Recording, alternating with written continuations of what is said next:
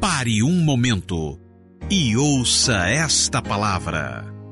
Pare o que você está fazendo, pois esta palavra pode curar, transformar, restaurar e edificar a sua vida.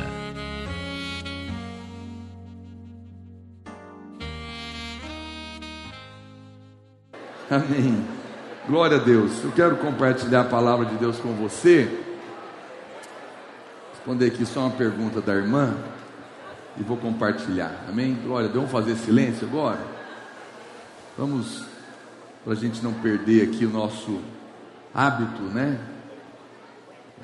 Romântico, desse culto de jovens. Então tem mais uma pessoa interessada em alguém aqui. Pastor, estou interessado num irmão da rede do pastor Gustavo Pereira.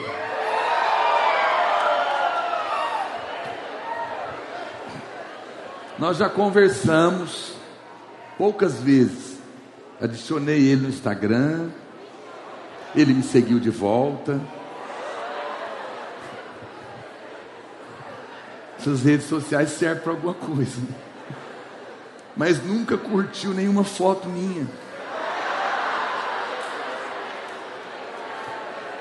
Nem interagiu. Parece que o irmão me olha de rabo de olho. Mas é meio lento o que ela está falando aqui. Ou está pensando, irmã. Talvez ele já está avaliando, né? Eu gostaria de conhecê-lo, mas também não quero ser a irmã saidinha. Saidinha, ótimo. Ok. Não temos muitos conhecidos em comum. A senhora acha que eu desisto? Que ele não está interessado? O que eu faço? E aí, gente, desiste? Ah, desisti. Nem começou. Às vezes o irmão é tímido. Há irmãos que são tímidos. Há homens que são tímidos. Nem por isso deixam de ser homens de Deus. E às vezes, hora que vence a timidez. Eu conheço pessoas que são tímidas, mas depois que tem intimidade, né, faz amizade, você nem reconhece que a timidez passa, né? Então, há homens que são mais para frente, outros nem tanto, são mais reservados. A irmã, não tem problema que você se aproxime, não tem esse preconceito, não é que você é saidinha, é que você é apenas mais atiradinha, ou quer dizer, mais corajosa que ele, né? Bom, mas você já sabe quem é o pastor dele. Gustavo vai ajudar, não vai, Gustavo? Ajuda aí, calma aí. Procura o pastor Gustavo, ele vai ajudar e vai conversar com o irmão também, bate um papo com ele. Não tem problema, vai saber a verdade. Ele vai falar com o irmão, você sabe quem é, você já até aceitou ela, você está seguindo ela, tem algum interesse, alguma abertura, alguma chance? Ele vai falar, tem, pastor, mas eu não tenho coragem. O senhor pode ajudar? Pode. Aí o pastor vai ajudar. A festa está aí, não há nenhum problema. Você sabe, quando Abraão foi casar Isaque, né? Conhece a história? Isaque, Rebeca. O que ele fez? Ele mandou um servo atrás da moça. Nós, os pastores, e cada irmão, um do lado do outro, nós somos servos uns dos outros. Então nós estamos aqui para ajudar você. Se você está interessado em alguém, está com dificuldade, fale comigo. Fale com o pastor da rede. Sério, eu não estou brincando. Casar às vezes é difícil mesmo. E nós estamos aqui para ajudar os irmãos. Eu tenho todo o interesse que você se case. Amém? E isso é bom porque ajuda você a não tomar fora. Não é? Eu vou lá e pergunto. Ela fala, não quero. Eu falo, irmã, não quer. Então você não precisa ir lá tomar fora. E eu vou tentar ainda falar para ela, para com isso, irmã. Se abre para conhecer, fazer amizade. Custa nada, vai que você se surpreende, né? Então a gente pode ajudar. E eu acho que eu gostaria de ver mais casais se relacionando na corte aqui. Alguém pode dizer amém? Glória a Deus. Eu quero compartilhar a palavra de Deus então com você. Deixa eu colocar o meu relógio aqui. Amém. E antes de... Eu quero ler um texto da palavra de Deus, antes de entrar nos textos do que eu vou compartilhar. A Bíblia diz, amém, vamos pedir silêncio. Josué capítulo 5, verso 12. Tem um texto muito precioso, eu acordei hoje com esse versículo queimando no meu coração, que a Bíblia diz que no dia imediato depois que comeram do produto da terra, cessou o maná. E não tiveram mais os filhos de Israel, mas naquele ano comeram das novidades da terra de Canaã. Interessante, a Bíblia, o deserto é a lei, Canaã é a graça, porque lá em Canaã, a Bíblia diz que tudo está pronto. Lá tinha casas que eles não construíram, cheio de coisas boas, tinham poços que eles não cavaram, cheios de água, tinham olivais e vinhas que eles não plantaram, e Deus daria as vitórias. Tudo em Canaã é Deus que faz, amém, irmãos?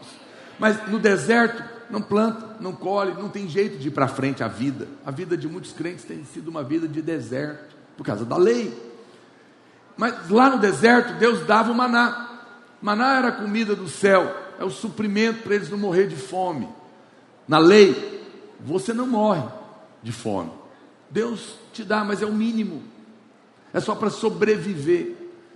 Então quando eles entram em Canaã, na terra da promessa, na graça, a Bíblia fala que a primeira coisa que acontece, acabou o maná.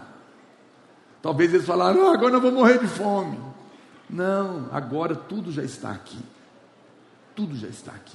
Agora vocês vão aprender que na terra de Canaã, vocês vão plantar e vão colher, porque no deserto era só para não passar fome, mas em Canaã é abundância, amém, irmãos? Canaã vocês vão comer das novidades da terra, vocês vão prosperar, vocês vão ganhar significância. Aqui tem vida, aqui tem rio, aqui tem água, aqui tem poços, aqui as coisas vão acontecer. E eles entraram no outro lugar, uma outra dispensação, e precisavam agora aprender a viver de outra maneira. Preste atenção, irmãos, o Jordão, ele foi uma linha divisória.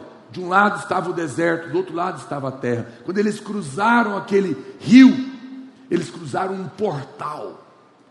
Você sabe, na vida espiritual, existem portais espirituais. O que é uma experiência de porta? A Bíblia fala que Jesus é o caminho e Ele é a porta. Ele é a porta apertada e o caminho estreito que conduz para a vida. Porque na nossa vida nós temos experiências de portais espirituais, e temos experiências de caminho.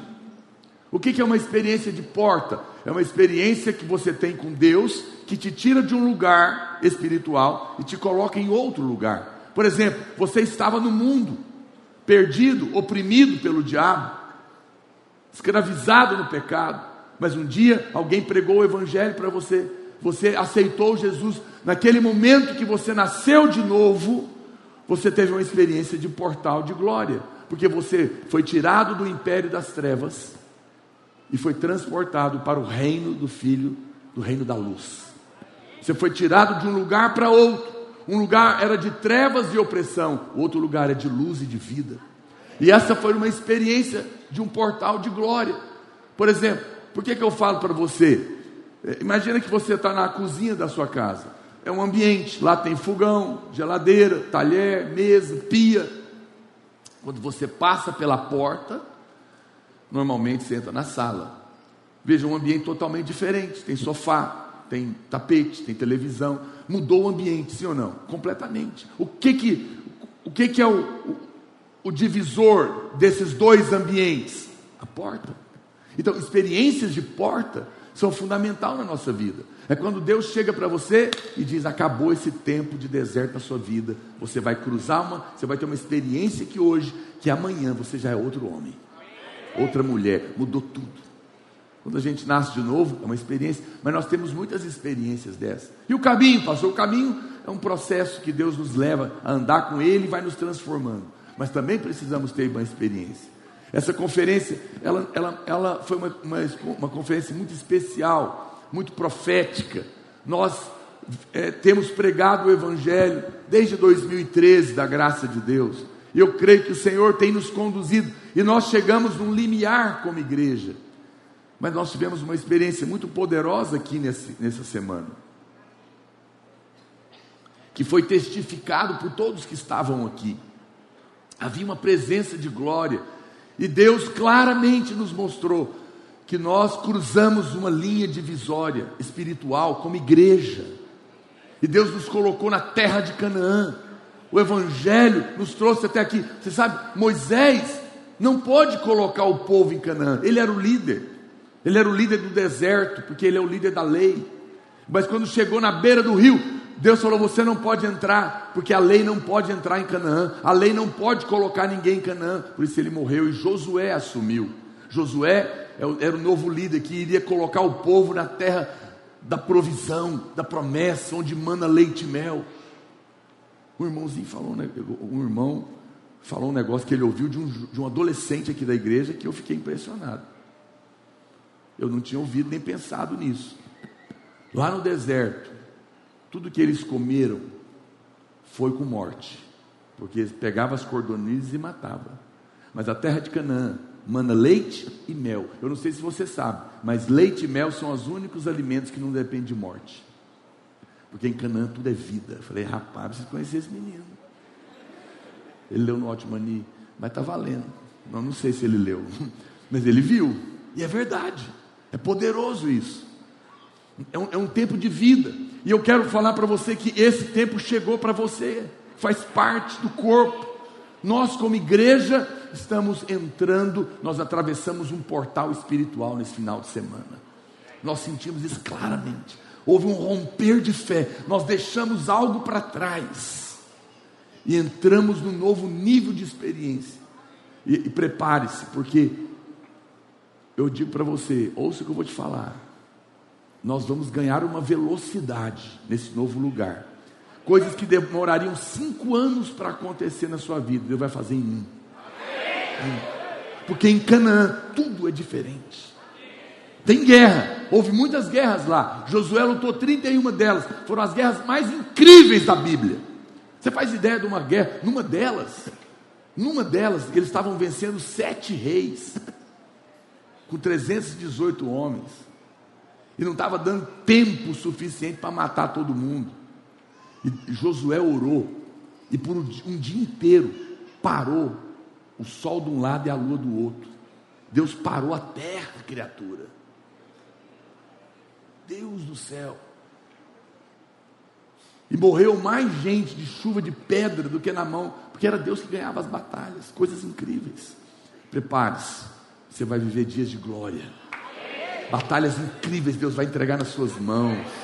Sabe aquele problema que você não conseguia resolver? Você vai ver a mão de Deus resolver. Que nesse lugar tudo é Deus que faz. É um lugar maravilhoso. Nós entramos lá, nós temos que mudar nossa mente. Nós precisamos pensar agora, não mais com a mente. Quem vive no deserto tem um tipo de mente. Ele se programa para viver ali. Ele tem que tomar cuidado com o escorpião, com cobra que vive lá no meio das pedras. Não tem comida, não tem nada, dificuldade, o sol. Mas quem vive em Canaã, não. Ele mudou de lugar. E foi só um rio que estava cruzando. E agora ele está vivendo em outro lugar. Nós estamos vivendo um lugar de favor, irmãos. Você sabe, uma das coisas mais sérias da vida espiritual é a cegueira. Jesus falou o que para os fariseus? Vocês olham para os céus e sabem dizer se vai chover hoje ou não. Vocês sabem discernir isso, mas não sabem discernir os tempos espirituais. Tem irmãos que sabem dizer se vai chover, mas não estão vendo o que está acontecendo espiritualmente falando.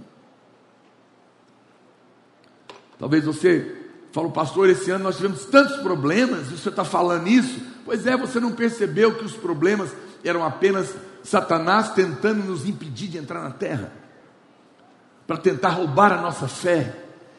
Na verdade, os problemas desse ano foram apenas sinais espirituais de que Deus estava nos conduzindo para a vitória.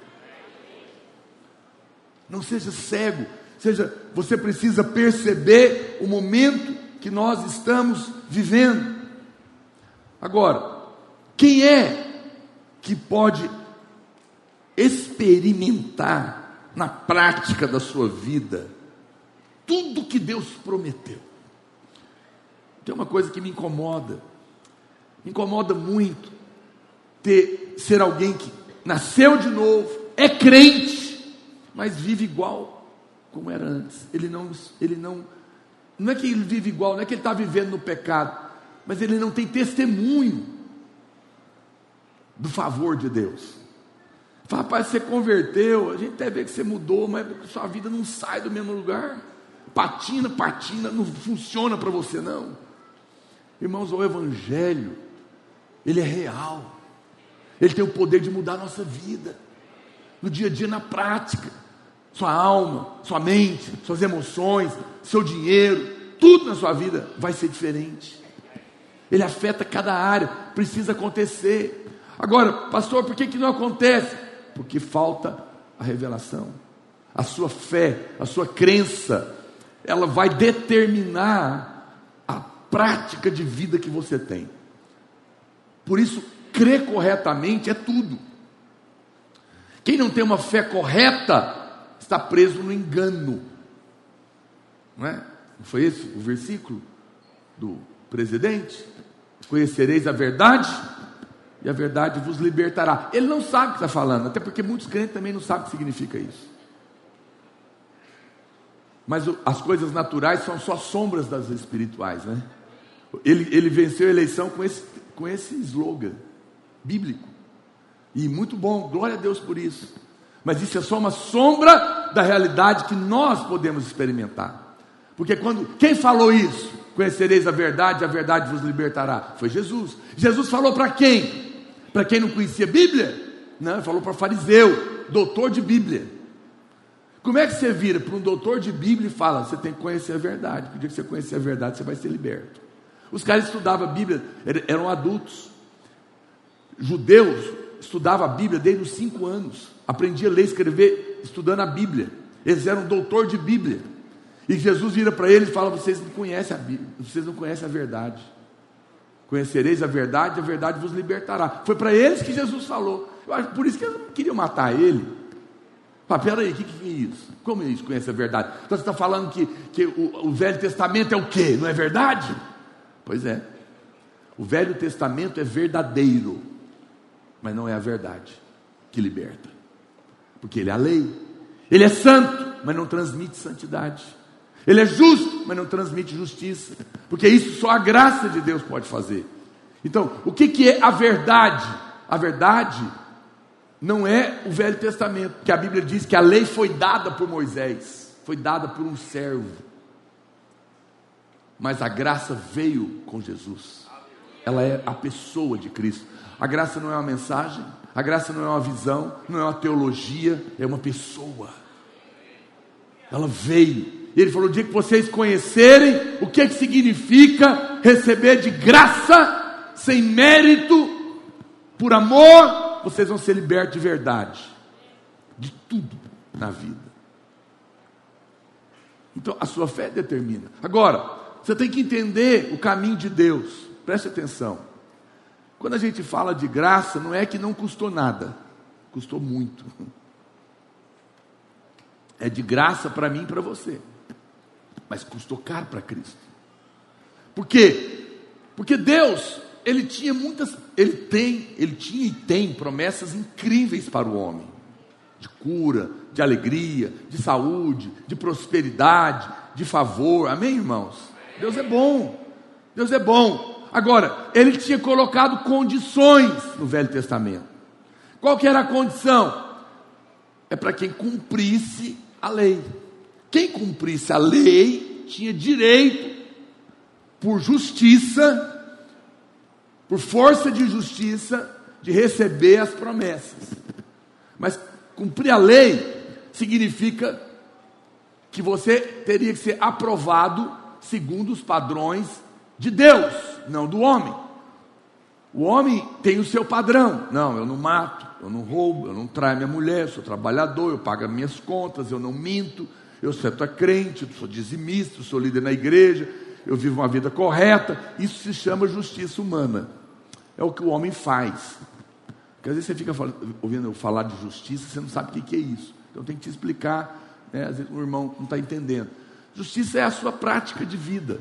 Então você pode ser uma pessoa muito correta, faz tudo direitinho, você não atrasa, você cumpre seus compromissos, você honra seu pai, sua mãe, você obedece, tudo isso é muito bom, mas não é suficiente. Isso é padrão humano. Padrão divino não se compara com padrão humano. Quando Deus vai avaliar alguém, Ele não pode avaliar segundo o nosso padrão, porque Ele é Deus. Ele avalia segundo o padrão dEle. E a lei nada mais é do que o prumo de Deus para medir o homem. Então presta atenção, Ele falou, ó, esse aqui é o meu vestibular, só passa com 10, se passar, tudo que é meu é seu, mas se falhar numa questãozinha, perdeu tudo. E a prova de Deus é a seguinte: 613 mandamentos da lei, que você tem que guardar desde o dia que você nasceu até o dia que você morreu. Se no meio desse caminho errou um, acabou. Até para o pensamento, inclusive, é verdade. Mesmo que for só na cabeça. Que Jesus falou que se tiver uma intenção impura, já pecou. Então, nem no pensamento você não pode quebrar. Nenhuma vez. Eu pergunto, algum homem poderia ser aprovado? Claro que não. Então, veja, Deus só ouve o justo. Qual justo? O justo, segundo o padrão dele, que cumpriu a lei, todinha. Você sabe, se você está achando que você é bom e merece alguma coisa, eu estou te explicando, para você merecer qualquer coisa, salvação, cura, prosperidade, casamento, bênção, qualquer coisa, ser usado por Deus, você tem que ser aprovado segundo o padrão divino. Quando você encosta o melhor homem que tem na terra, escolhe aí, não sei quem é não, a Madre Teresa, quando era viva, pega o melhor homem da terra, o mais correto, e apresenta ele na régua de Deus, nas 613 mandamentos, inclusive no pensamento a vida inteira. Sabe o que a Bíblia fala? Comparado com Deus, o melhor dos homens é um trapo de imundícia, diz a Bíblia. O que é isso, trapo de imundícia? Naquela época não tinha absorvente, então as mulheres usavam panos. E depois de usado na menstruação, eles eram os trapos de imundície. Deus está falando que o melhor dos homens, quando comparado com ele, é um trapo de imundície. Estamos combinados agora? Desceu da cadeira, aterrizou, entendeu? Essa é a sua justiça, não vale nada. Então nunca mais pensa que você é bom. Eu sei que você não dá como falar amém, né? Mas está difícil mesmo. Está difícil, eu compreendo, mas eu tenho que desmontar isso da sua cabeça, porque é isso que está impedindo você.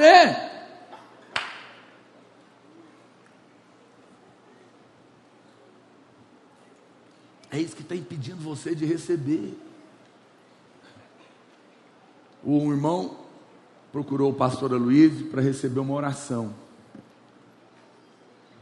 e ele falou, pastor, eu quero que você ore por mim, para Deus me abençoar, porque eu estava orando, e eu sabia, eu falei, Deus, se é do Senhor, o pastor Luiz vai orar, e eu vou receber. Aí o pastor falou, tudo bem, eu oro com uma condição, você tem que me responder uma pergunta, pode perguntar, você pecou ontem? Foi um silêncio, o irmão ficou pensando, essa semana, acho que ele perguntou assim, essa semana você pecou? Tem pecado na sua, você cometeu algum pecado nesses últimos dias? Aí ele ficou assim, em silêncio, ele falou, por que você está perguntando? Ele falou, porque se você não tem pecado, eu não vou orar por você, porque Deus só pode salvar quem é pecador, só precisa do Salvador quem reconhece que é um pecador, só precisa do favor de Deus quem sabe que não presta. Se você está achando que presta, eu não posso orar por você, porque você ainda está iludido que merece alguma coisa. Deus só pode abençoar o justo. o que está aprovado nos padrões de Deus. Está mandando alguém pecar? Não, só estou dizendo que nós pecamos. Mas então a nossa justiça não serve. Deus só ouve a oração do justo. É o justo que tem a oração respondida. É o justo que os céus ouve. É o justo que os céus abençoa. Só o justo pode entrar no céu, inclusive. O justo é que pode sentir a presença do Espírito. O justo é que pode ver os milagres. O céu está aberto para o justo. Deus fala com o justo. Ser justo é a chave de tudo.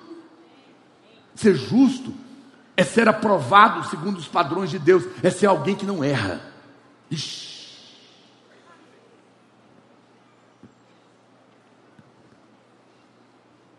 Como é que vamos fazer? Deus colocou esse padrão. E você estava achando que era barato, né? Graça barata. Essa igreja da porta larga. Você fala, será que eu entrei na igreja errada? Não, você está no lugar certo. Aqui entra o amor de Deus. Então o que é a graça de Deus? A graça de Deus é a grande troca. Ele que nunca pecou. Só tem um homem que foi aprovado segundo os padrões celestiais. Guardou 613 mandamentos toda a sua vida sem falhar nenhum. Esse homem se chama Jesus Cristo de Nazaré. Ele foi aprovado segundo os padrões celestiais. Sabe o que significa isso? Ele cumpriu toda a justiça. Por isso, por força de lei, o céu não pode negar nada para ele.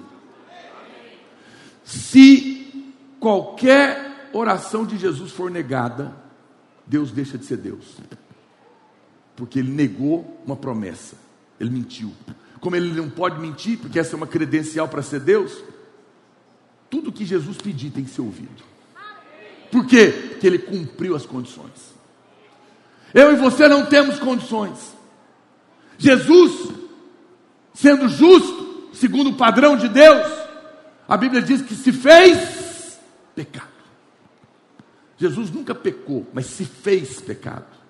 Como assim, pastor? Lá na cruz, ele pegou a sua carga todinha de pecado, colocou na cabeça dele.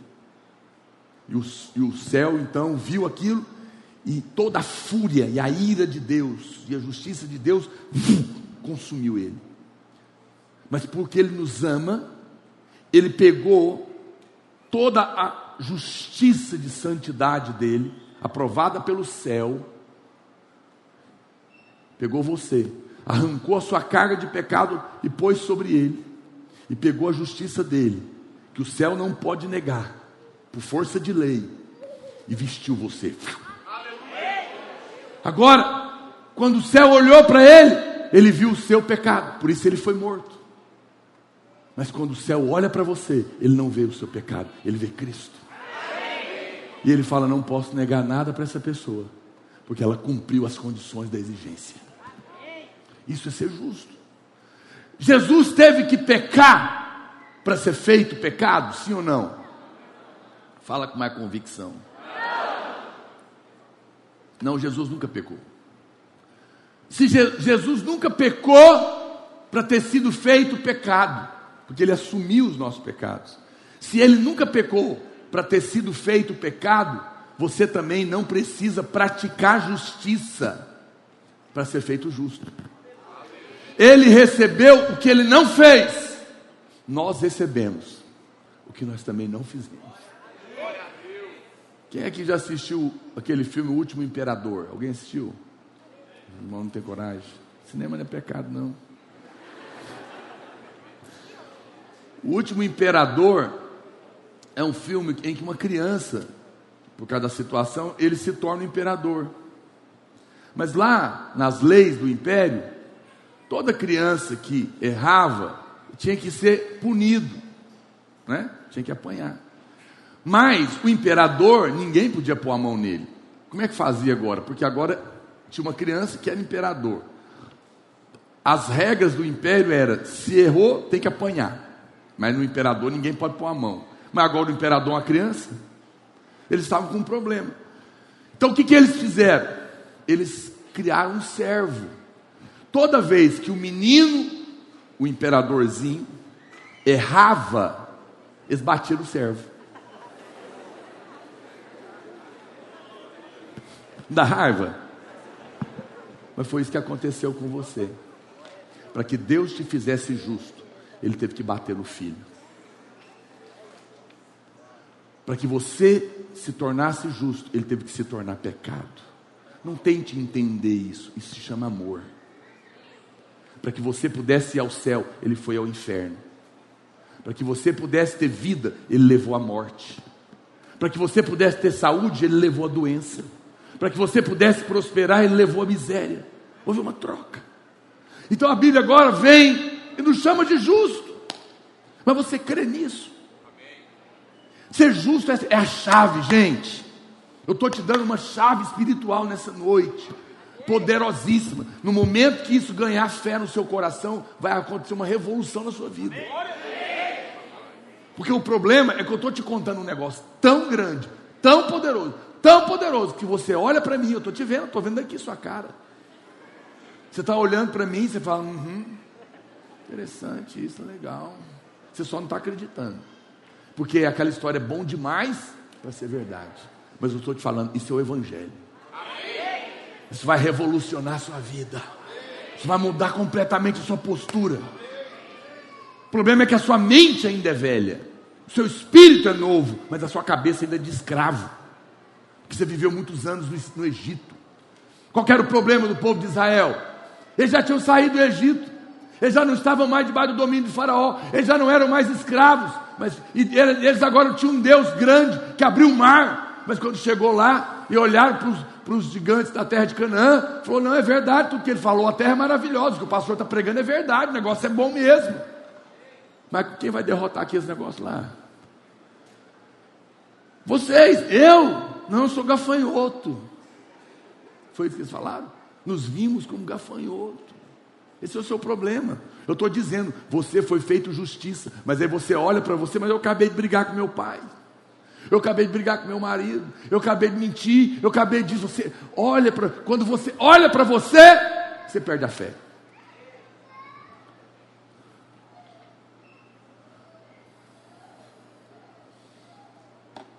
É aquela história, não é?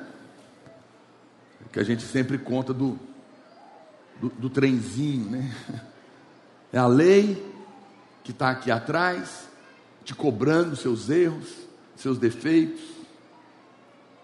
Aqui na frente está a promessa da verdade da palavra e aqui está a fé, você. Vocês estão andando em cima do muro. Enquanto a fé está com os olhos na promessa, ela segue para frente e não cai. Mas na hora que você esquece a verdade da promessa e olha para a lei que te cobra, você cai do muro. Para de olhar para você. Você sabe quem recebe graça? Quem é humilde. A Bíblia fala que Deus dá graça ao humilde, mas resiste ao soberbo. Soberbos não podem ter graça. Só humildes podem ter graça. Eu nem sei como é que eu vou acabar esse culto aqui hoje não, porque eu nem comecei a pregar. Estou pregando a inspiração aqui para você, mas não tem problema não. Está escrito em algum lugar. Mas presta atenção, você é abençoado. Veja, até me perdi.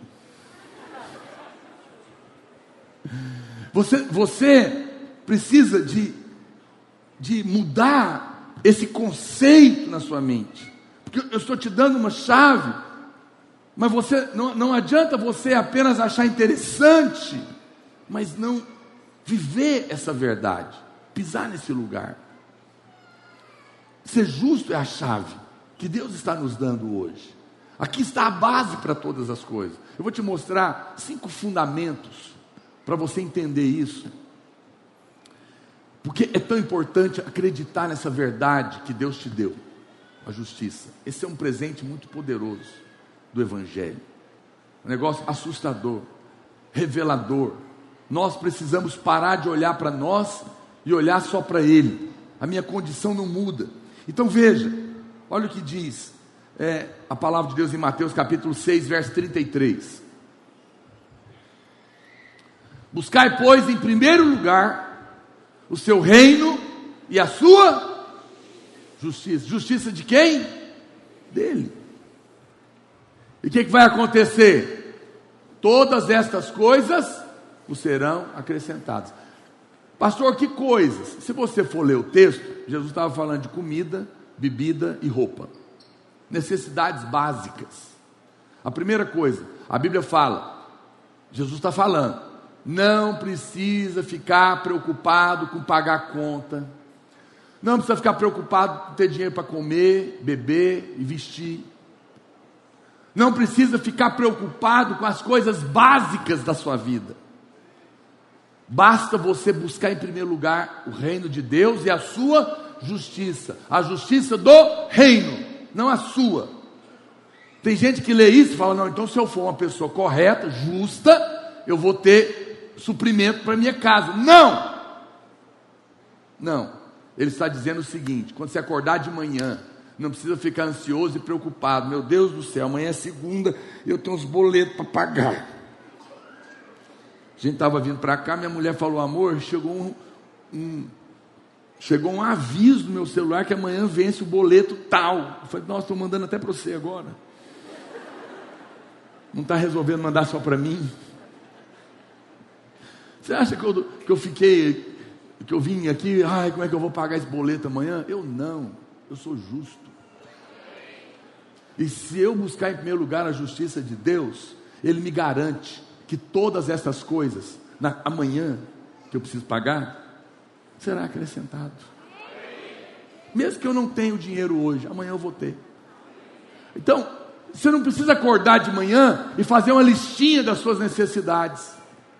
Eu não estou falando aqui de irresponsabilidade não, tá bom, irmão? Veja, eu não tenho que acordar de manhã e fazer uma listinha de coisas. Não, eu tenho que acordar de manhã e continuar fazendo o que eu particularmente faço.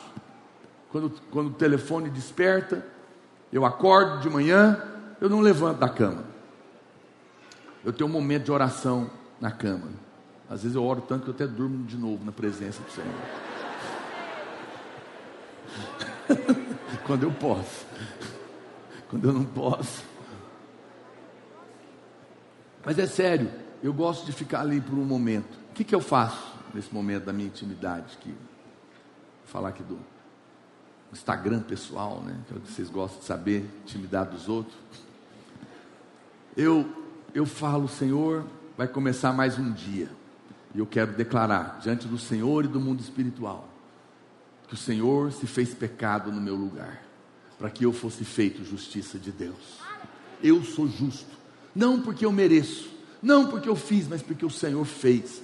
E eu vou levantar, e vou viver mais um dia como um justo que eu sou. Isso significa que eu fui aprovado, segundo os padrões do Senhor e do céu. Logo, o céu não pode negar nada para mim, porque eu sou justo. Eu ouço, Senhor, se eu sou justo, a minha oração é obrigada a ser ouvida. Se eu sou justo, as portas estão abertas. E aquele versículo que o Senhor falou tem que valer. O Senhor diz que se eu buscar em primeiro lugar a sua justiça, todas as minhas necessidades básicas serão acrescentadas. Então eu sei que hoje o meu dia já está resolvido, porque eu estou colocando a tua justiça em primeiro lugar. Eu nem levantei da cama, eu nem olhei no WhatsApp, eu nem fiz nada. A primeira coisa que eu faço é colocar o teu reino e a tua justiça em primeiro lugar no meu coração, e eu faço isso orando, proclamando a tua palavra, aqui deitado, e a hora que eu me levantar, eu me levanto em fé.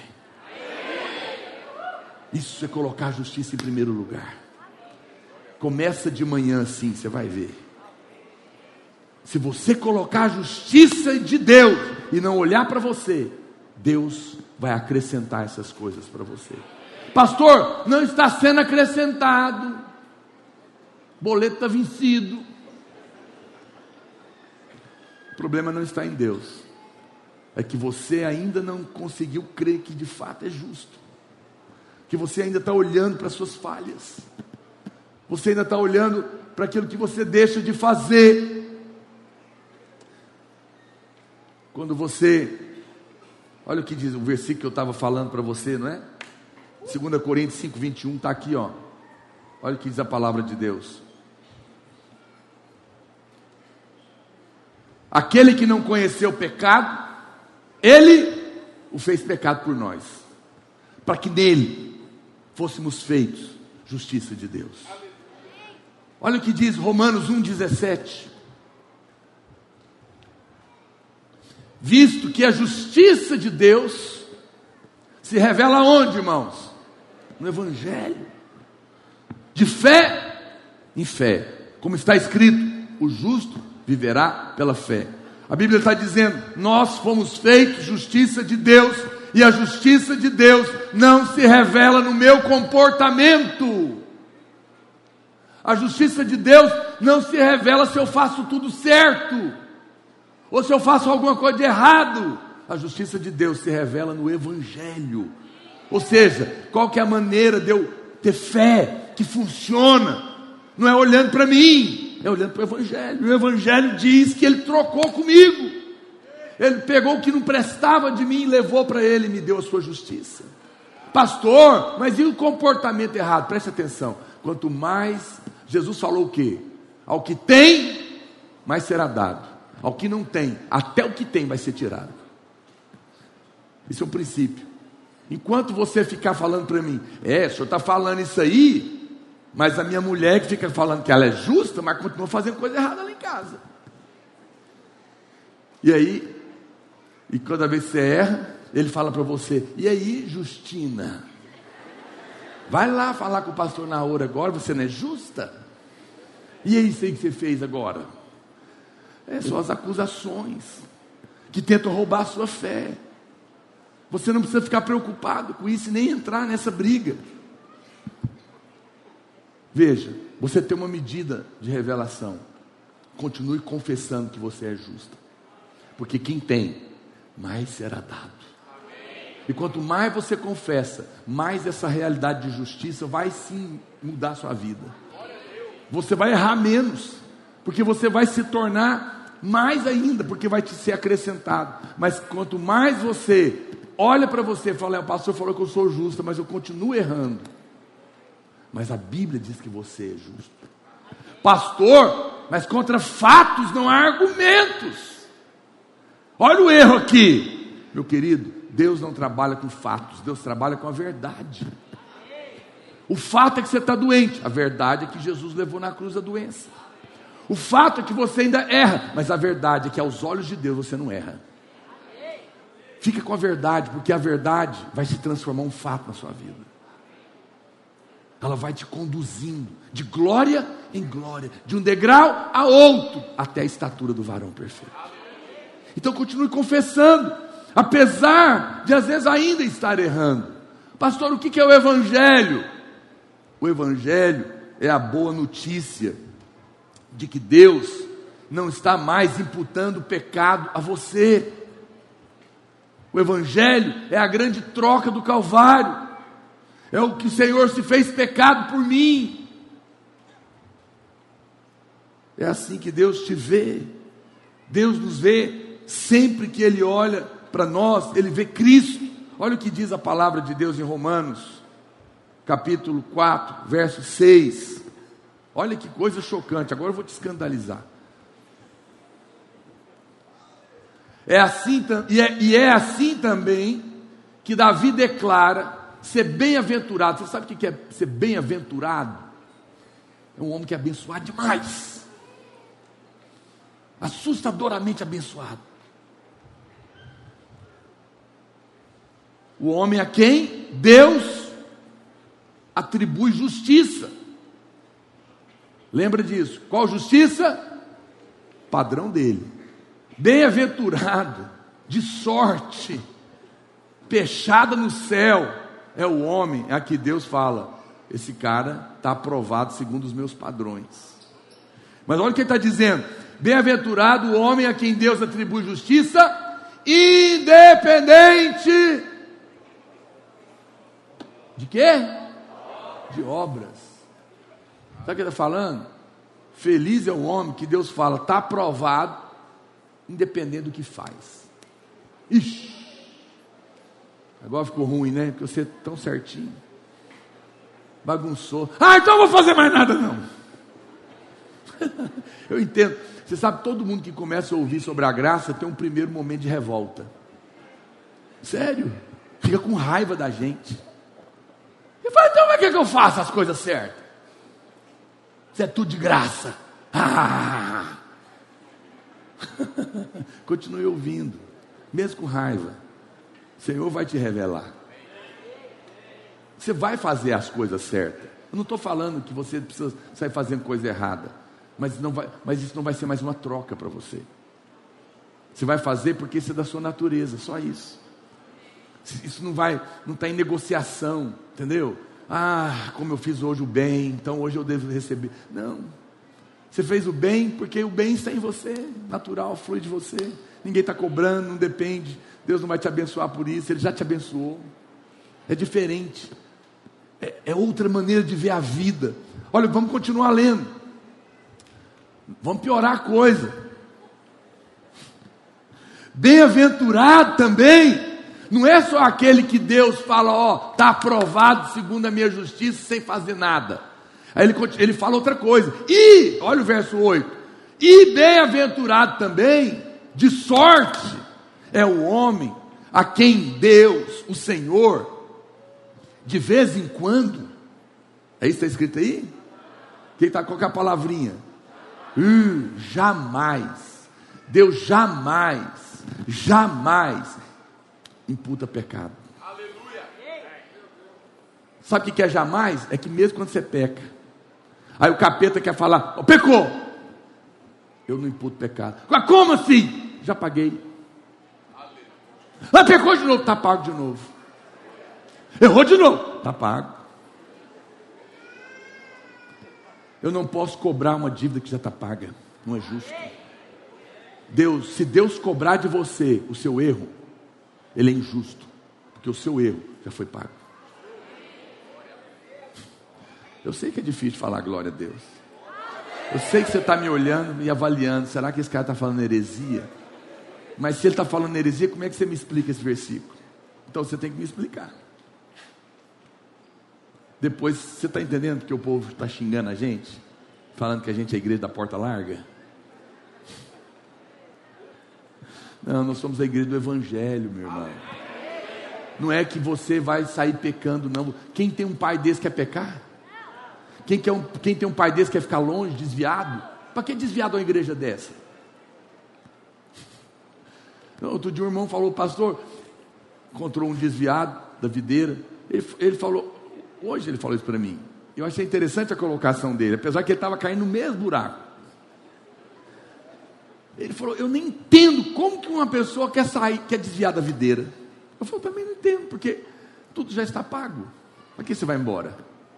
Para que você vai afastar de um pai que te deu tudo sem você merecer nada? Pra que você vai virar, vai ir para a lama, se ele já te lavou?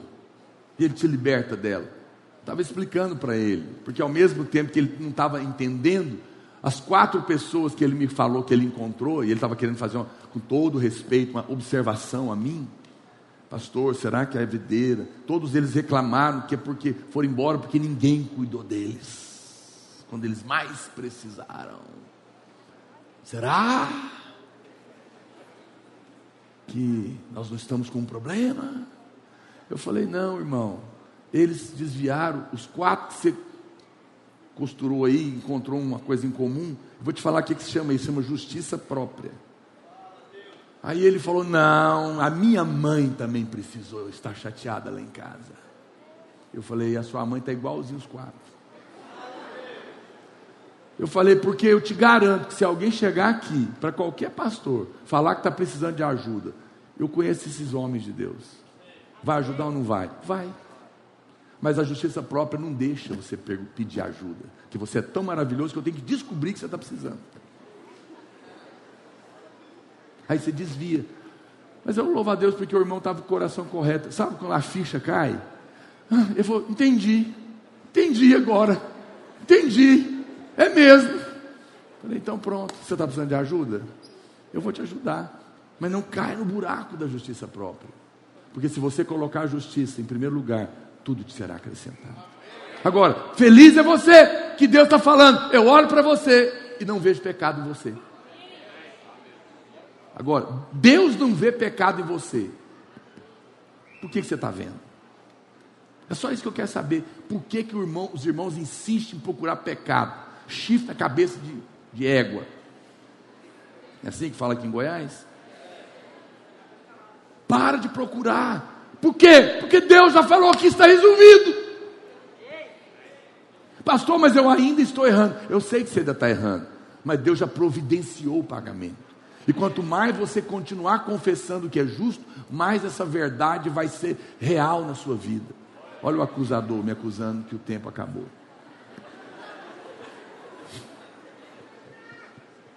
Relógio acusador. Muitos irmãos não estão rompendo na vida porque estão debaixo dessa condenação. Mas Deus simplesmente está dizendo que não tem pecado mais em você. Pastor do céu, não fala isso, falo. A graça é sim um exagero. É um exagero de amor. Não dá para entender um negócio desse. Como é que pode? Tanta coisa maravilhosa. E é incrível como tem irmãos que se revoltam com isso. O que ele quer ouvir? Ele quer ouvir, ó, Deus está te... ó. Ele vai te pegar. Estou te vendo. Quando o cego pediu para Jesus curar ele da cegueira, o que é que Jesus falou para ele? O que é que você quer ver? Querendo ser curado para quê? Para querer ver site pornográfico? Não, Jesus não ficou falando nada disso. Ele curou. Porque ele não veio para condenar ninguém. Mas nós ficamos nos condenando o tempo todo. Isso tira a fé. Isso impede você de ser justo. Então, como você nunca tem certeza que obedeceu completamente, você nunca tem fé para crer no milagre que você precisa. Mas hoje eu estou te contando. Quando o diabo vier falar e acusar os seus erros, seja na sua cabeça ou na boca de alguém, não responda, apenas escreve embaixo do papel: justificado em Cristo Jesus. Amém. Confesse essa verdade, mesmo na frente do seu erro. Outra coisa, olha outra verdade, vamos dar mais rápido agora para acabar. Olha outra verdade da importância. Então, em primeiro lugar, por que eu tenho que ser justo? Porque se eu confesso a justiça, diga comigo, todas as coisas que eu preciso, básicas, me serão acrescentadas. Quantos justos tem aqui? Não se preocupe, amanhã tudo já está providenciado. Aleluia. Oh, glória a Deus. Olha o que mais. Romanos capítulo 5, verso 17. Isso é só a base, hein, gente? Eu poderia pregar aqui 3 horas hoje, mas eu não vou, pode ficar tranquilo. Não adianta clamar, não vou.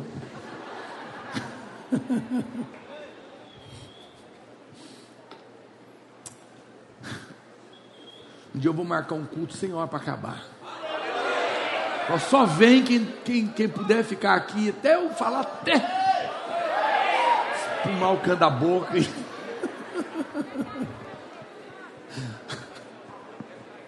Oh, Deus do céu. Romanos 5,17: se pela ofensa de um e por meio de um só reinou, governou a morte, a depressão, o pânico, a miséria, a tristeza, a angústia, o medo, muito mais, os que recebem de graça, sem merecer, a abundância do favor imerecido, a graça, e o que mais? O dom, o presente da justiça. Diga justiça. Dom da justiça. Presente. O que é dom da justiça? Dom da justiça é a chancela do céu que chegou numa caixa de presente para você, sem você merecer, e mesmo tendo feito um monte de coisa errada, dizendo: o céu mandou um recadinho para você, um diploma chancelado, aprovado. Recebe o dom da justiça. Quem recebeu essa caixa de presente, o que vai acontecer? Sublinha lá para mim, irmão do computador, por favor. Justo, abençoado, rápido. Dá até tremedeira, se eu falar, não pode falar. Ok, tá bom, tá lá, ó. O dom da justiça. O que vai acontecer com essa pessoa? Reinarão. Sublinha reinarão para mim. em vida. Reinarão em vida. De cá para lá. Isso, barão. Reinarão no céu? Reinarão um dia? Reinarão em vida. Espera aí, o que é isso? Não, mas nós temos que parar aqui. Que história é essa? Reinarão em vida. Irmão, isso aqui é para você. Você recebeu a chancela do céu. Você é justo. A Bíblia diz que quem recebeu justiça vai reinar. Vai reinar. Vai reinar em vida. Tem jeito de reinar com miséria? A pobre reina? Reina sobre o quê? Só sobre o cachorro. Tem jeito de reinar doente? Reinar sobre alguém, pastor? Vamos mandar nos outros? Não. Nós vamos reinar em primeiro lugar contra as obras do diabo. Quem é justo reina em vida sobre as obras do diabo. O que é a obra do diabo? Doença é obra do diabo. Miséria é obra do diabo. Depressão é obra do diabo. Pânico é obra do diabo. Pobreza é obra do diabo. Medo é obra do diabo. A Bíblia diz que se você entender que Deus te fez justo, você vai mandar sobre todas essas coisas. Você vai chegar hoje, vai levantar e falar: acabou, eu sou o rei, estou reinando em vida. Sai! Vai reinar em vida. O que mais? Vai reinar sobre circunstâncias. Vai resolver problemas. Por quê? Porque está no mundo espiritual, está no outro nível. Irmãos, eu sinto fé no meu coração nessa noite. Deus está chamando você para entrar em realidades espirituais que você ainda não entrou. Está faltando a fé, porque é o justo que eu estou falando, que tem essas coisas, viverá que jeito? Pela fé, certeza do que eu não vejo, convicção de fatos, promessa. Se eu sou justo, eu vou me levantar contra esses problemas que estão acontecendo na minha casa, no meu emprego, na minha empresa, no meu trabalho, gente que está me perseguindo, não me importa o que é, eu sou justo. E a Bíblia diz que, peraí, que se eu sou justo, eu vou reinar em vida. Então se eu vou reinar em vida, eu vou reinar contra tudo que o diabo está se levantando contra mim, e vou reinar sobre as circunstâncias que o diabo está tentando me oprimir. Acabou, hoje eu vou resolver esse negócio, porque eu sou justo. Vou reinar em vida. Qual que é a circunstância que está te oprimindo? Está nas suas mãos resolver. Basta você crer que é justo. Posicione-se nela. Posicione-se nela. É o que a palavra de Deus está dizendo. Você sabe o que é reinar? É receber uma coroa. A Bíblia fala em 2 Timóteo, capítulo 4, verso 8. Já agora, a coroa da justiça me está guardada, a qual o Senhor, reto juiz, me dará naquele dia, e não somente a mim, mas também a todos quantos amam a sua vinda. Deixa eu te falar uma coisa: o crente vencedor é o crente que vai ser arrebatado, vivo, na ocasião da volta de Jesus, e essa pessoa vai reinar com ele por 1000 anos, e ele vai reinar porque recebeu uma coroa. Na Bíblia tem muitas coroas, mas essa coroa especialmente é chamada de coroa da justiça, ou seja, é chamada de coroa que foi de alguém que foi aprovado segundo os padrões celestiais. E eu estou aqui te dizendo essa noite que Deus te deu de graça essa condição, essa abundante graça, como um presente. Você sabe quem vai usar essa coroa naquele dia? Quem já está usando hoje. Se você crê que você é justo hoje, essa coroa está na sua cabeça, você vai reinar, e naquele dia você vai governar com Deus. Deus quer que você assuma. Pastor, sim, eu lembrei o que eu queria falar aquela hora. Deus dá graça ao humilde, lembra? E resiste ao soberbo.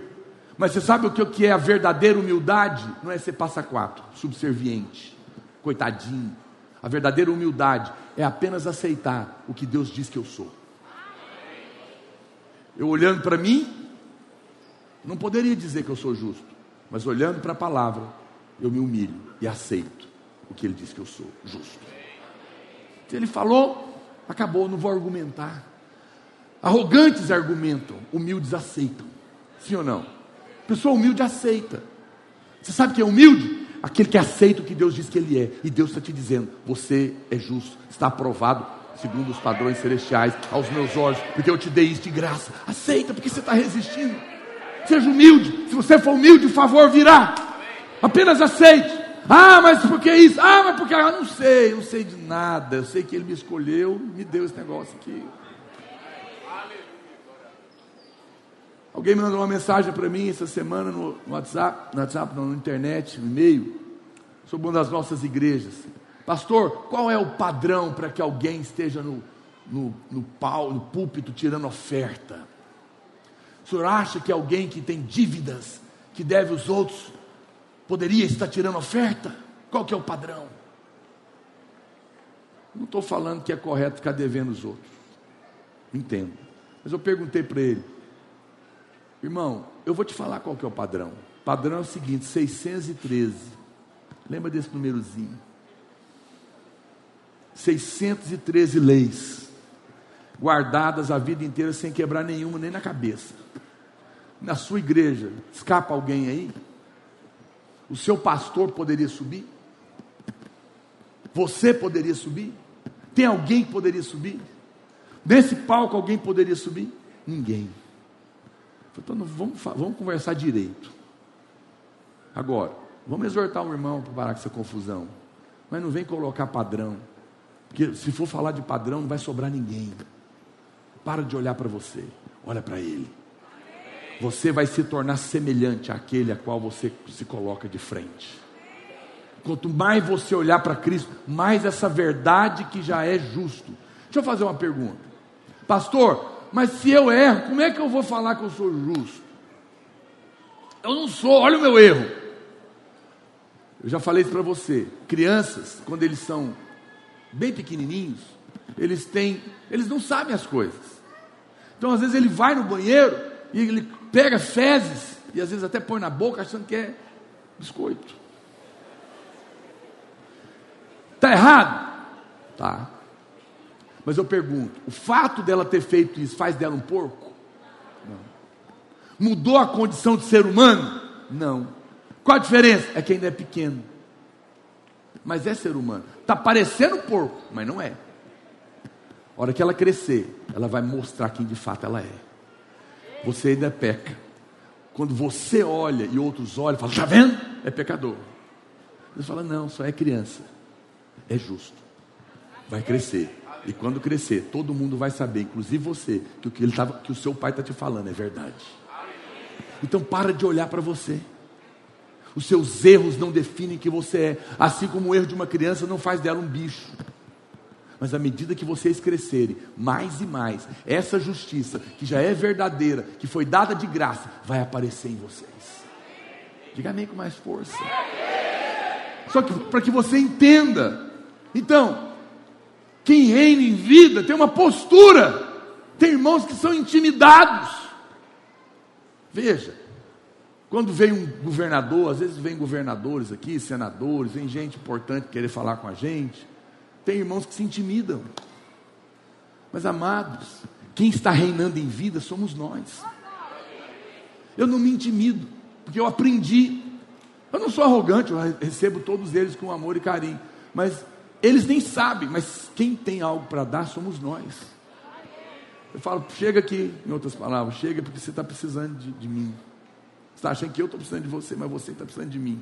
Porque eu estou na posição de reinar. Você está na posição de reinar. Quem está precisando de você é o seu chefe.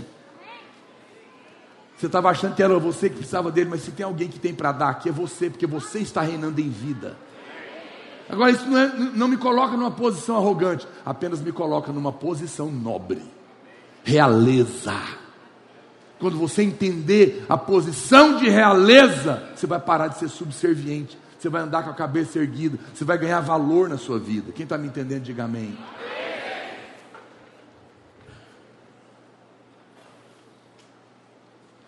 Eu vou falar uma coisa muito séria para você. Gálatas capítulo 2, verso 21. Agora eu vou apelar. Estava ruim. Agora vai ficar muito ruim.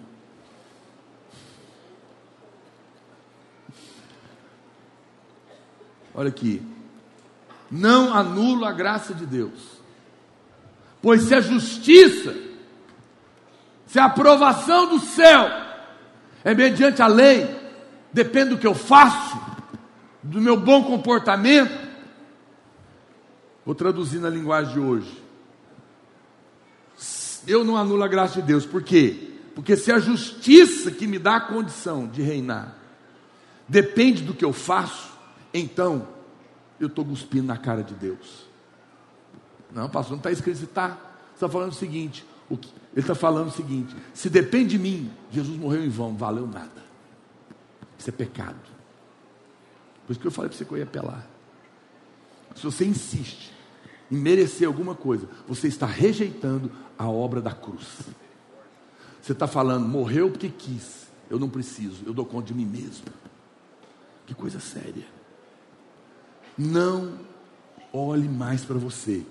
Aceite o que Jesus fez na cruz. Ela é suficiente para que você seja abençoado.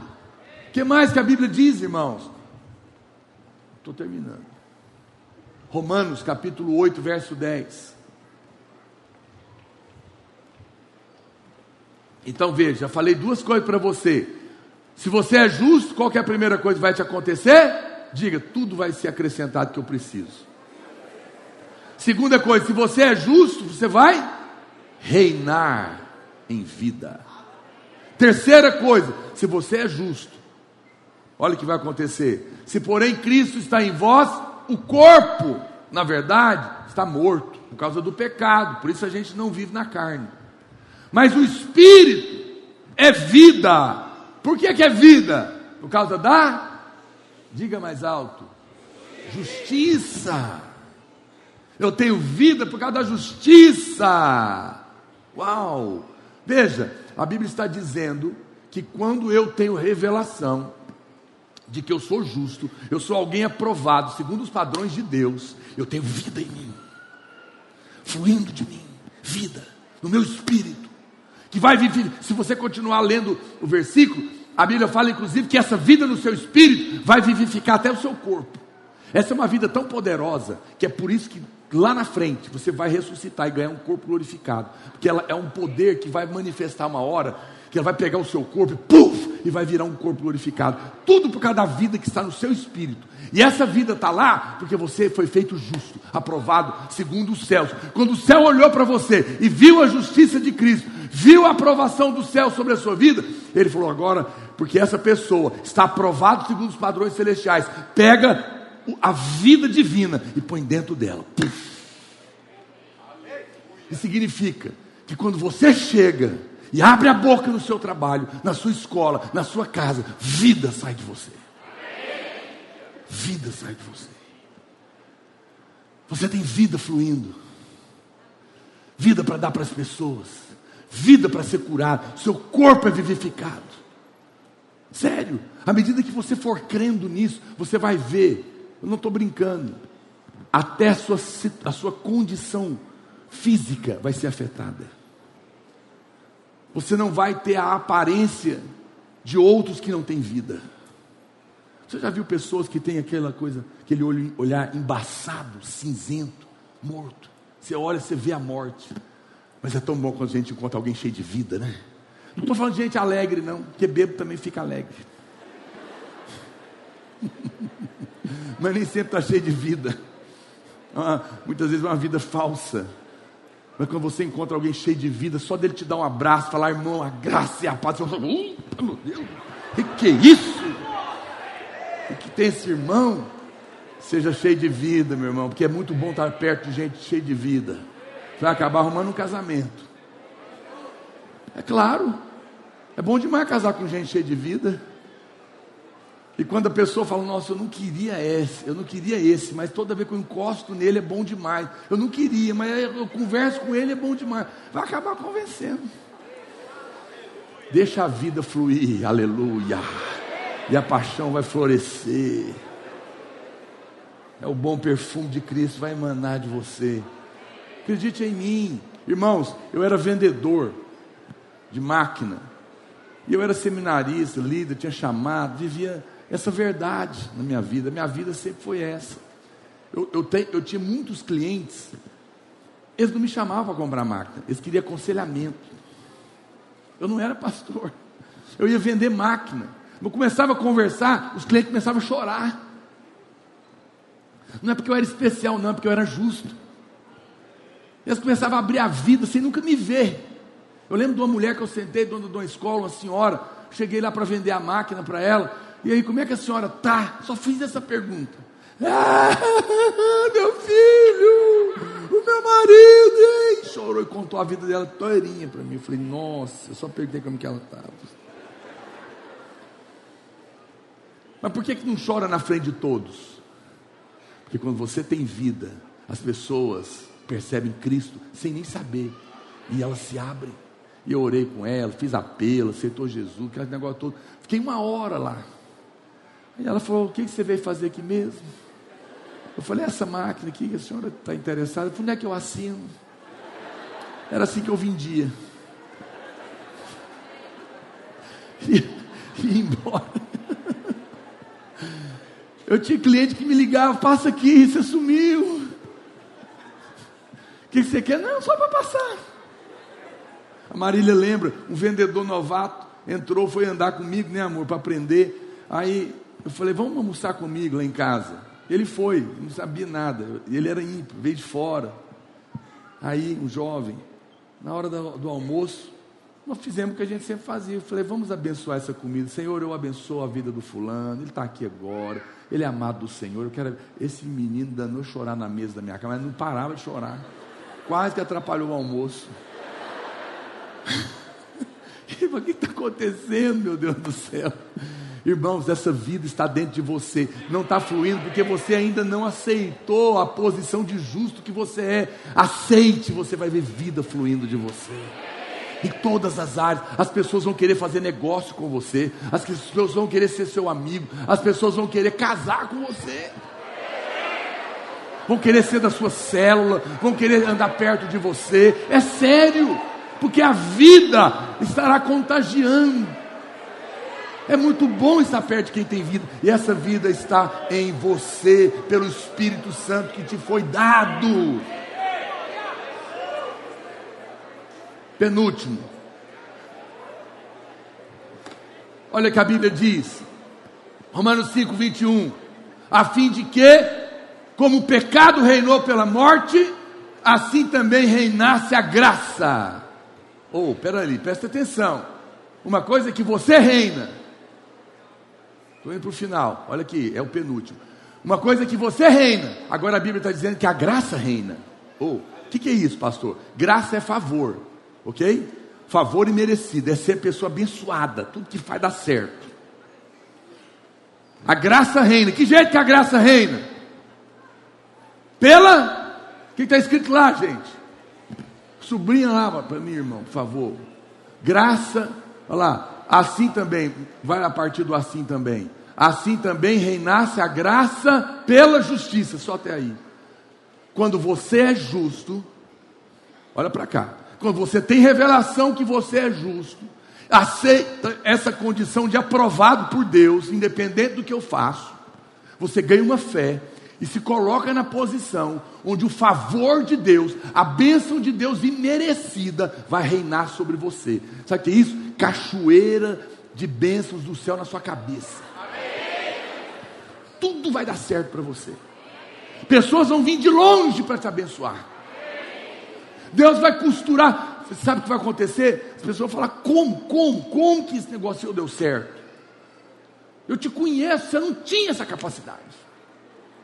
Eu falo, não sei, já conheci um fulano que conhecia outro, falou de mim para não sei quem, estava precisando de sei do que, a hora que veio me deu essa ideia, apareceu um fulano que sabia fazer, eu pus aí e o negócio explodiu.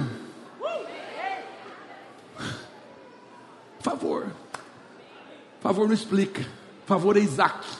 Sabe o que é favor? É pegar uma véia, banguela de 90 anos, casar com um véio de 100, Abraão e Sara, e pôr um menino na barriga dela. Uma velha, 90 anos, estéril, banguela. Com um velho de 100, estéril. E falar, vai ser pai de multidão. E colocar um menino na barriga dela. E ela vai fazer exame do pezinho com o menino agora. Uma velha de 100 anos com o menino no colo. Fazer exame do teste do pezinho. É seu netinho? Bisneto? Não, é meu filho. Como que foi? Como que foi? Me explica. Explica Isaac para mim. Explica o menino nascer de um homem de 100 com uma mulher de 90, os dois estéreos. Me explica isso. Agora, você quer saber como é que nasceu Ismael, o filho da carne? Eu te explico. Pegou a concubina, arrumou um quartinho lá e mandou o cara fazer sexo com ela. Ismael, fruto da carne, a gente explica. Não, foi um curso que eu fiz, foi não sei o que, o consultor, não sei o que. Todo mundo, glória ao teu nome. Se eu também tivesse essa condição de contratar um CEO desse, eu prosperaria. Mas Isaac não tem jeito de explicar. Isaac é milagre. Não sei não, eu só sei que a hora que eu ouvi eu estava rico. Aleluia. Favor de Deus. Favor de Deus. Você quer favor no seu casamento? Fica na posição de justo. Você quer favor nos seus negócios? Fica na posição de justo. Você quer favor na sua célula? Fica na posição de justo. Você quer favor na sua vida de alegria? Fica na posição. Eu sou aprovado por Deus. Não depende de mim. Foi o que Ele fez. Eu não estou vendo ainda, mas eu vou ver. Porque a quem tem mais será dado. Eu continuo confessando. O diabo quer me mostrar outra coisa. O diabo quer me acusar. O diabo quer me intimidar. Eu não me intimido. Eu não olho para o que estão falando. Eu não olho para o que eu estou vendo. Eu olho para o Evangelho. O Evangelho é a verdade. E Ele mostra a verdade da justiça. Eu fico com a verdade, mesmo que as minhas práticas ainda mostrem outra coisa, mesmo que pessoas queiram me condenar e me acusar, eu declaro, eu sou justiça de Deus, e eu verei a verdade se manifestar na minha vida, em nome de Jesus. E você entra nisso, você vai ver. Para encerrar, os irmãos do louvor podem subir. Olha para cá. Tem mais uma quinta e última coisa que acontece quando você é justo. Irmãos, olha para cá. Quando você tem favor, eu falo isso, tem pessoas que estão olhando para mim com raiva. Por quê? Porque fala isso, é um absurdo que esse cara está falando. Seu pai te ensinou a vida inteira. Eu não estou mandando você não trabalhar. Eu só estou dizendo que não adianta trabalhar duro se você não tiver o favor. Não adianta ter diploma sem favor, trabalho sem favor. Não adianta, sua vida vai ser um sobe e desce. Olha para cá, preste atenção. A Bíblia diz que tem uma coisinha que vai acontecer. Jesus falou o quê? Verso 10 de Mateus 5. Bem-aventurado, feliz, são os perseguidos por causa da justiça, porque deles é o reino de Deus. Que justiça que você acha que é essa aqui? Que vai trazer perseguição? A sua? Alguém persegue você por ser uma pessoa correta? Pagar as contas, não mentir, ser um bom marido, uma boa mulher, um bom filho. Alguém vai falar? Safado, paga as contas em dia. Claro que não, pode tocar. Olha para cá, toca justo. Não é a sua justiça, não faz sentido isso. Então qual justiça? De Cristo. Presta atenção, vamos imaginar uma cena. Um irmãozinho comprou um consórcio, precisa de um carro para trabalhar. Por enquanto ele está trabalhando de ônibus, 60 meses. Ele trabalha de sol a sol, paga em dia o consórcio dele. 60 meses. Passaram 60 meses, ele não foi sorteado. Quitou o vendido do consórcio. Comprou um carro. E dá o testemunho na célula. Irmãos, paguei esse consórcio 60 meses, trabalhando de onde, sol a sol. Estou de carro agora, glória a Deus. Os irmãos ficam felizes. Aí o líder pergunta, mas alguém tem testemunho para dar? Aí você levanta o dedinho. Eu tenho também, parecido com o dele. Consórcio também. Só que o meu foi um pouquinho diferente. O que foi?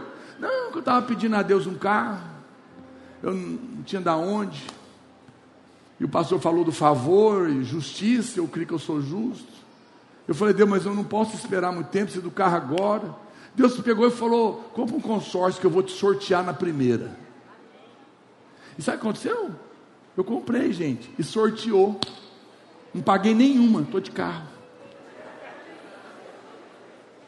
O que você sentiu? Raiva. O coitado trabalhou 60 meses. O outro chega aqui, compra o trem e é sorteado no outro dia. Ah, essa vida não é justa. Isso é favor. Quando você tiver favor, a inveja vai te perseguir. As pessoas vão ficar com inveja do justo. Ele fala, não, esse cara está fazendo alguma coisa errada. Não pode, eu estou aqui ralando, ele é pesquisa. Não é isso que fala para a gente, Rafael? Pesquisa, investimento, só retorna com 5 anos. Eu falo, azar é da pesquisa, não tem nada a ver com esse negócio de pesquisa. Eu abri uma agência de propaganda. Você acha que eu estou procurando negócio de pesquisa o quê? Você está doido, seus 5 anos. Deus falou para mim que Ele vai fazer em 1 ano o que era para ser feito em 5. Porque isso é favor. O mercado é uma coisa, favor é outra. Escolhe onde você quer viver. Mas quando você tem favor, vão falar mal de você, vão perseguir você, vão falar que você é metido, soberbo, vão falar que você está querendo aparecer, vão falar que não é verdade, que deve ter alguma coisa escondida, um rolo. Quem está na lei sempre persegue quem está na graça. Saul quer matar Davi, Esaú quer matar Jacó, fariseu quer matar Jesus. Por quê? Porque tem favor. Eu já estava pensando, as perseguições que eu tenho, que às vezes eu sofro, é tudo por causa de inveja. Então não é, Rafael? Inveja. As pessoas que tacam pedra em mim, é por causa do favor. Eu não posso ser abençoado. Esse pastor está roubando, esse pastor está isso, esse pastor está aqui, quer me infernizar a minha vida. Agora eu descobri, eu estou em paz. Gente, é normal, ué. Se estão me perseguindo, é só um fato de que a justiça está fluindo na minha vida. Não vou explicar nada. E você sabe, não é ímpio que vai falar isso, são o seu irmão, crente. São eles que tacam pedra. Mas a Bíblia fala, não dê moral, passa reto. Não entra nisso. Você é abençoado. Você é justo. Se você é justo, todas as coisas básicas te serão acrescentadas. Se você é justo, você vai reinar em vida, vai fluir vida de você, o favor estará sobre você, mas vai ter perseguição. Seja bem-vindo ao clube. Se você é justo e crê no que eu preguei, seja bem-vindo ao clube dos perseguidos, mas seja bem-vindo também ao favor de Deus sobre a sua vida. Aqueles que são justos, se coloquem de pé. Aleluia. Eu sinto fé nessa noite. Sinto fé aqui. Eu sinto fé. Os céus estão abertos para você. A justiça de Deus está sobre a sua casa. Você não vai viver mais com timidez. Você não vai deixar mais a acusação do diabo prender você. Olha para cá, irmãos. A acusação do diabo sempre vem como um pontinho de interrogação. Será que você tem sido uma boa esposa? Será que você tem sido um bom marido? Será que você tem sido um bom filho? Será que você tem orado o suficiente? Isso é acusação. Isso é para roubar sua fé. Não olhe para você, olhe para Cristo. Não importa o que você fez, importa o que Ele fez. Não importa se você errou, Ele acertou. Seja humilde, aceite a condição de justo, sem merecer. Não tente entender o amor. Amor é isso, é um pai dando para o filho que ele não merece. Se homens fazem isso, imagina Deus. Isso é o Evangelho. Isso vai revolucionar a sua vida. Pode ser que você não veja amanhã, mas você vai ver depois da manhã. Se você não vê depois da manhã, você vai ver semana que vem. Apenas continue confessando, porque de pouco a pouco essa verdade vai aparecer, ela vai ganhar fé dentro de você. Eu gostaria que você agora pode se juntar com alguém e nós vamos declarar isso: Senhor, eu sou justo, eu vou ter o suprimento completo, eu sou justo, eu vou reinar em vida. Comece a orar agora e reinar em vida. Comece a comandar contra as obras do diabo. Começa a ordenar contra as circunstâncias que estão paradas, circunstâncias que estão travadas. Ordene agora como um justo, saia, libere, rejeite a condenação. Fala: eu sou abençoado porque eu sou justo, eu sou suprido porque eu sou justo, eu tenho vida porque eu sou justo, eu tenho favor porque eu sou justo, eu comando contra as obras das trevas porque eu sou justo, eu reino em vida, porque a justiça de Deus está sobre a minha vida. Abra sua boca,